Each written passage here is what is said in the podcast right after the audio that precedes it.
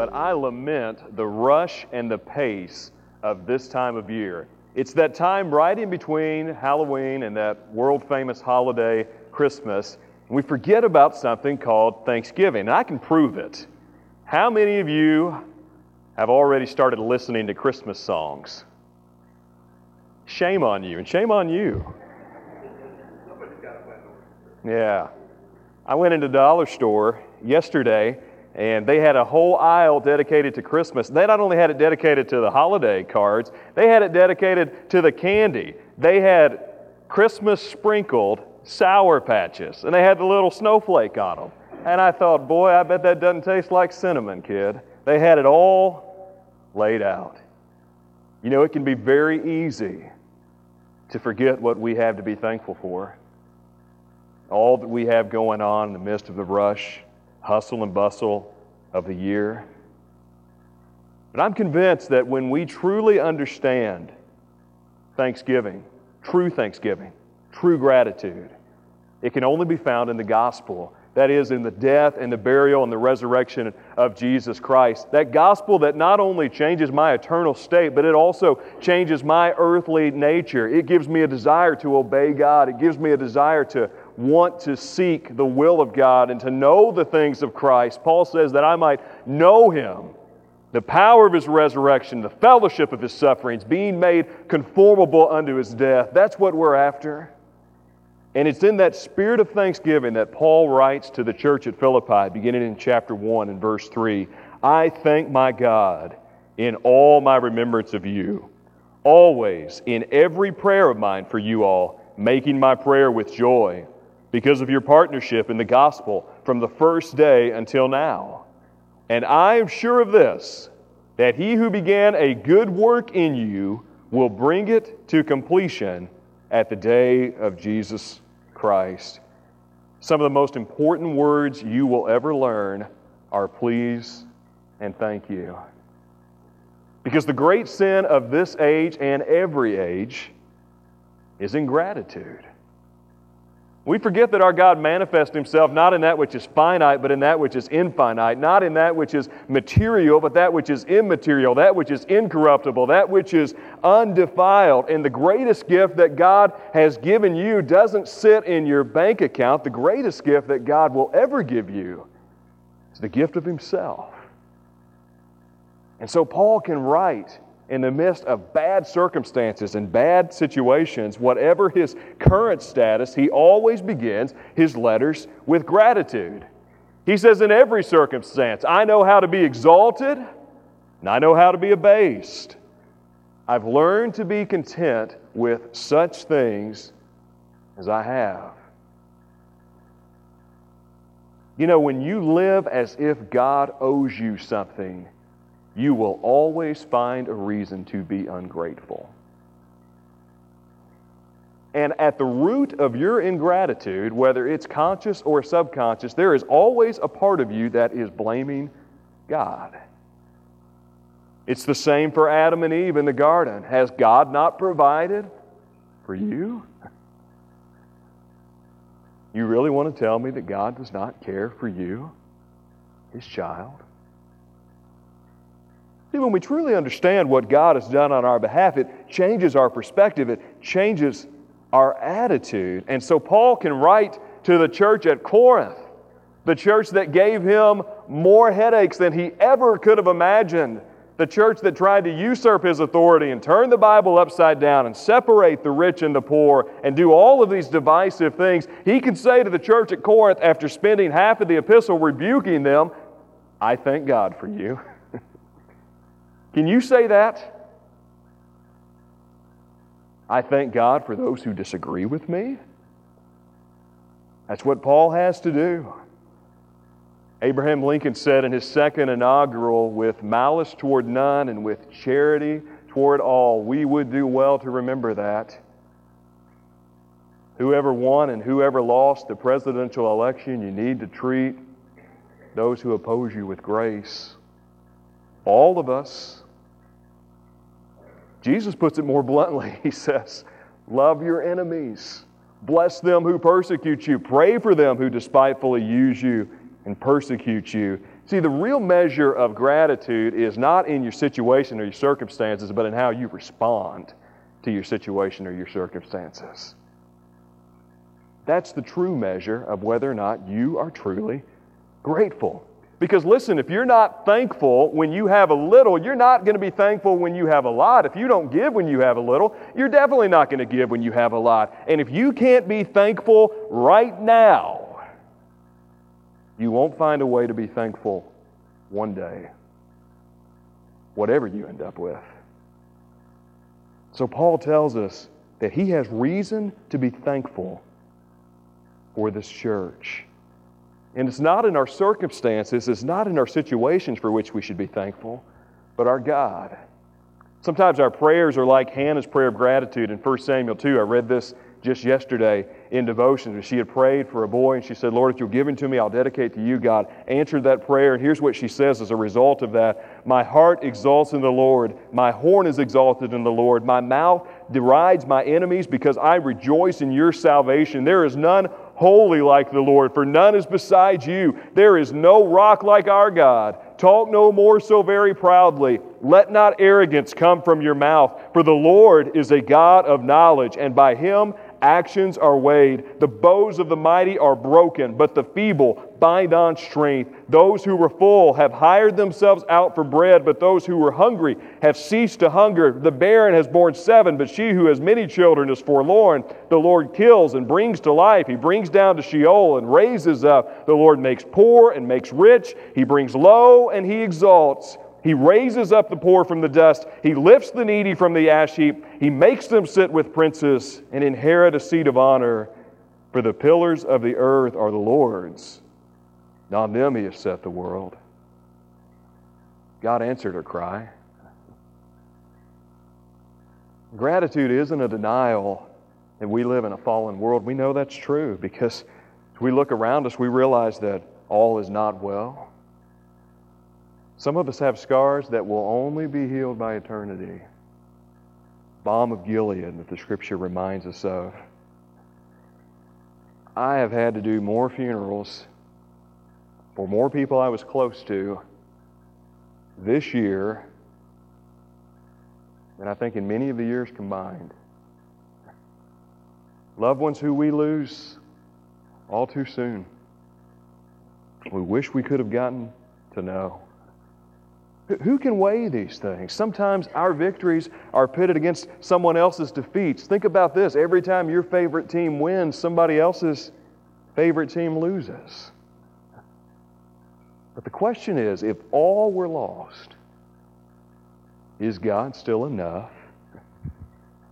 See, sometimes our prayers are like Hannah, and sometimes our prayers are like Job, where he says, I've lost it all. The Lord gives, the Lord takes away. Blessed be the name of the Lord. See, Paul says, The reason that I'm able to thank God for you is because I can see the finish line. And you'll only be truly thankful when you realize what God is doing and what He has done. That's why Paul writes later on, forgetting those things which are behind, reaching forth into those things which are before, I press toward the mark for the prize of the high calling of God in Christ Jesus. That's the reason they bridle the horses so that they'll look ahead. It's because of this reality, he tells them, I am sure of this, that he who began a good work in you will bring it to completion at the day of Jesus Christ. Look this way.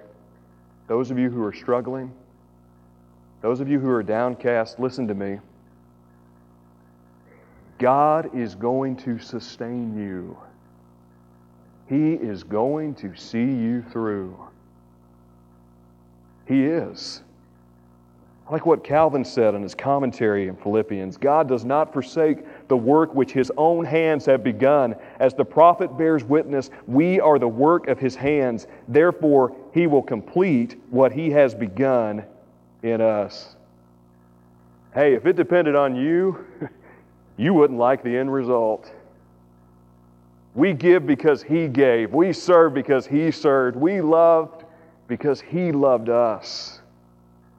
And the same God who has overcome evil in you has also overcome the world. And He hasn't done it by evil means. He's done it by overcoming evil with good.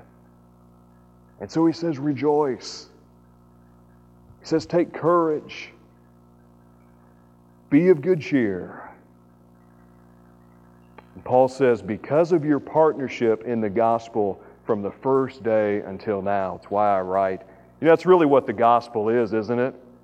It's a partnership, it's a contract between me and you, between young and old, between rich and poor, between all those who claim the name of Jesus Christ, all of us partnering together to get the gospel to the ends of the earth. That's why the church exists. The gospel that doesn't just change my eternal state, but changes my earthly nature. I'm not who I was, and by God's grace, I will not be. I'm not yet who I will be daily renews my mind, lets my heart take courage. It moment by moment reminds me that what I do is not nearly as important as what God has done on my behalf. And so he says, because of your partnership in the gospel from the first day until now. Four years ago, Friday, I had the privilege of spending my first Sunday as pastor of this church. And I've just realized in the time here over and over again that God has given our church a heart for giving. Hadn't started with any of us. It goes back long before that when a group of pioneer settlers came out to a frontier town, and before the town was established in 1837, the year prior, they decided to charter a church. Wasn't a whole lot of people, wasn't a whole lot of money but it's led to 180 years of the gospel being preached. And there have been times when we've given when we've had plenty. There have been times when we've given when we haven't had anything at all. The turn of the last century, the 20th, we almost had to close the doors because there was a group of people who refused to compromise the Word of God, and most of the people left. But the people who were here, they stayed. And God honored them for it. That's why we're here today. And sometimes we can measure that giving, we try to keep track of it, but most of the time, giving can only be weighed by the scales of eternity. We've given 204 shoeboxes this year to children around the world who are in need. That's the most we've ever collected. And who but knows of boys and girls who will become men and women who will be impacted by the gospel of Christ? One of the neatest things to me is that three of the little girls who once received those shoeboxes overseas now sit in our church nearly every Sunday. Isn't that something? We've given thousands to adoptions and to mission causes. We've written checks to cover transportation and facility costs. And when we needed a demonstration of how we were going to get into this building when the costs ran high, God blessed this little church with $89,000 in a single day It's the largest offering in our church's history. I've started thinking of us as the little church that could, thanks to a big God. This past Tuesday, we were at the annual meeting of the Kentucky Baptist Convention, and every year, cooperative program recipients are, are, recognized. You know about the cooperative program that we contribute to. It goes to national, international missionaries, disaster relief, education of our seminaries around the world, and we give 10% of all of our offerings to the cooperative program. Ends up being about $40,000 a year the past few years. $40,000 a year is almost enough to make a building payment. But we've decided that giving to missions comes before giving to ourselves. That's not easy, but it's worth it they recognize churches for certain amounts that they've given, whether it's at a million or, or a $2 million level, whatever it is. Several churches were recognized this year. I was curious what we had given, so we called the, the, the state convention office. You know that since 1928, beginning with $179, Hallsville Baptist Church, get this, has given $1,449,640 $48.23 to missions through cooperative program giving. That's phenomenal. Small band of believers, small town, small means, yet we believe in the provision of a faithful God. And so we take our five loaves and our two fishes, knowing that Jesus will use it to feed the multitudes. We don't do it just in the way that we give financially, although that's a big part of it.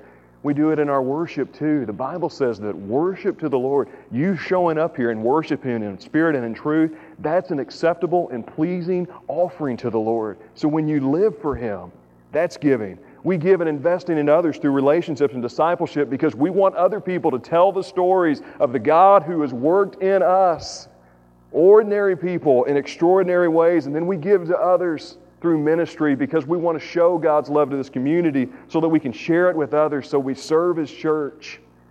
We serve those He came to save. Hadn't been easy. We've had to sacrifice some things in order for it to happen. Building this facility, worshiping in here was one of those. Launching Crossroads and moving some things around, that was another one. And I know many of you have given up time honored traditions that we might be able to reach more people. And I don't take that for granted. This has been such a difficult year in so many ways. We've lost some of our most faithful members who were living in the prime of life. Some of you have kids who are rebelling. You've got marriages that are struggling. Some of you won't let go of the sin that's so easily besetting you, and I plead with you for Christ's sake. Repent. I have to tell you, most days I, I feel so overwhelmed and inadequate, not up to the task of serving as one of Christ's under shepherds. But then I, I look around. I see the way that God is working and the Holy Spirit is moving in your lives. And I'm humbled by that. And I just have to tell you, I, I love this church. I love what it stands for. We get distracted sometimes. Satan tries to get us sidetracked on things that don't matter. I say we, you get distracted. I get distracted. We get distracted. But in my heart of hearts, I know that God is at work here and that He's moving in a thousand different ways. Someone has said that you're never more like Jesus than when you give. And if that's true, I just want to thank you for being like Jesus. And I thank my God upon every remembrance of you. Jesus tells the story in the gospel of the ten lepers who came to him for healing. Leprosy was the malady of the day. You'd just as soon be dead as to be declared a leper because you were isolated and ostracized from your community and from your family. And whenever you did come in contact with other people who didn't have the disease, you had to yell out, unclean, at the top of your voice. They asked for Jesus' healing, He gave it. The Bible tells us, though, that of those ten who were healed, nine of them went the other way. There was only one who came back. Jesus recognized the one. Eddie Rickenbacker knew what that was like.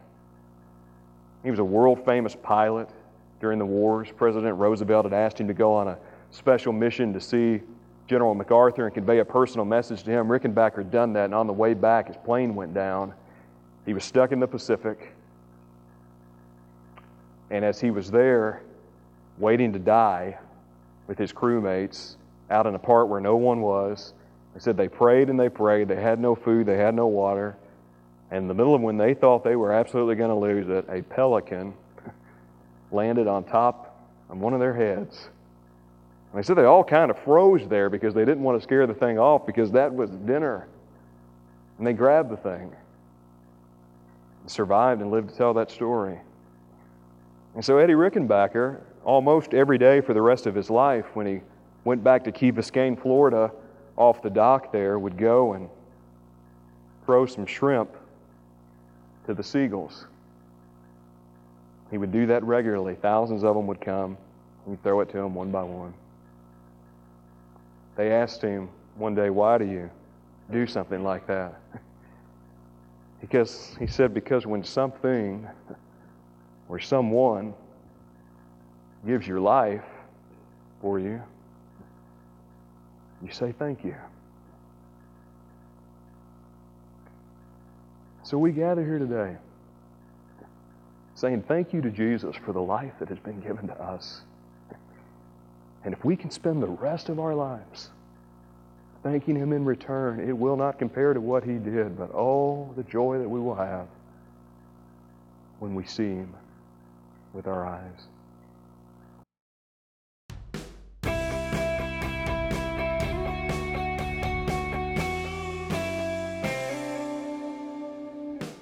Hey guys, thanks so much for listening to the broadcast. If you found it helpful, please consider sharing it with your family and friends. For more information, check us out online at barryefields.com.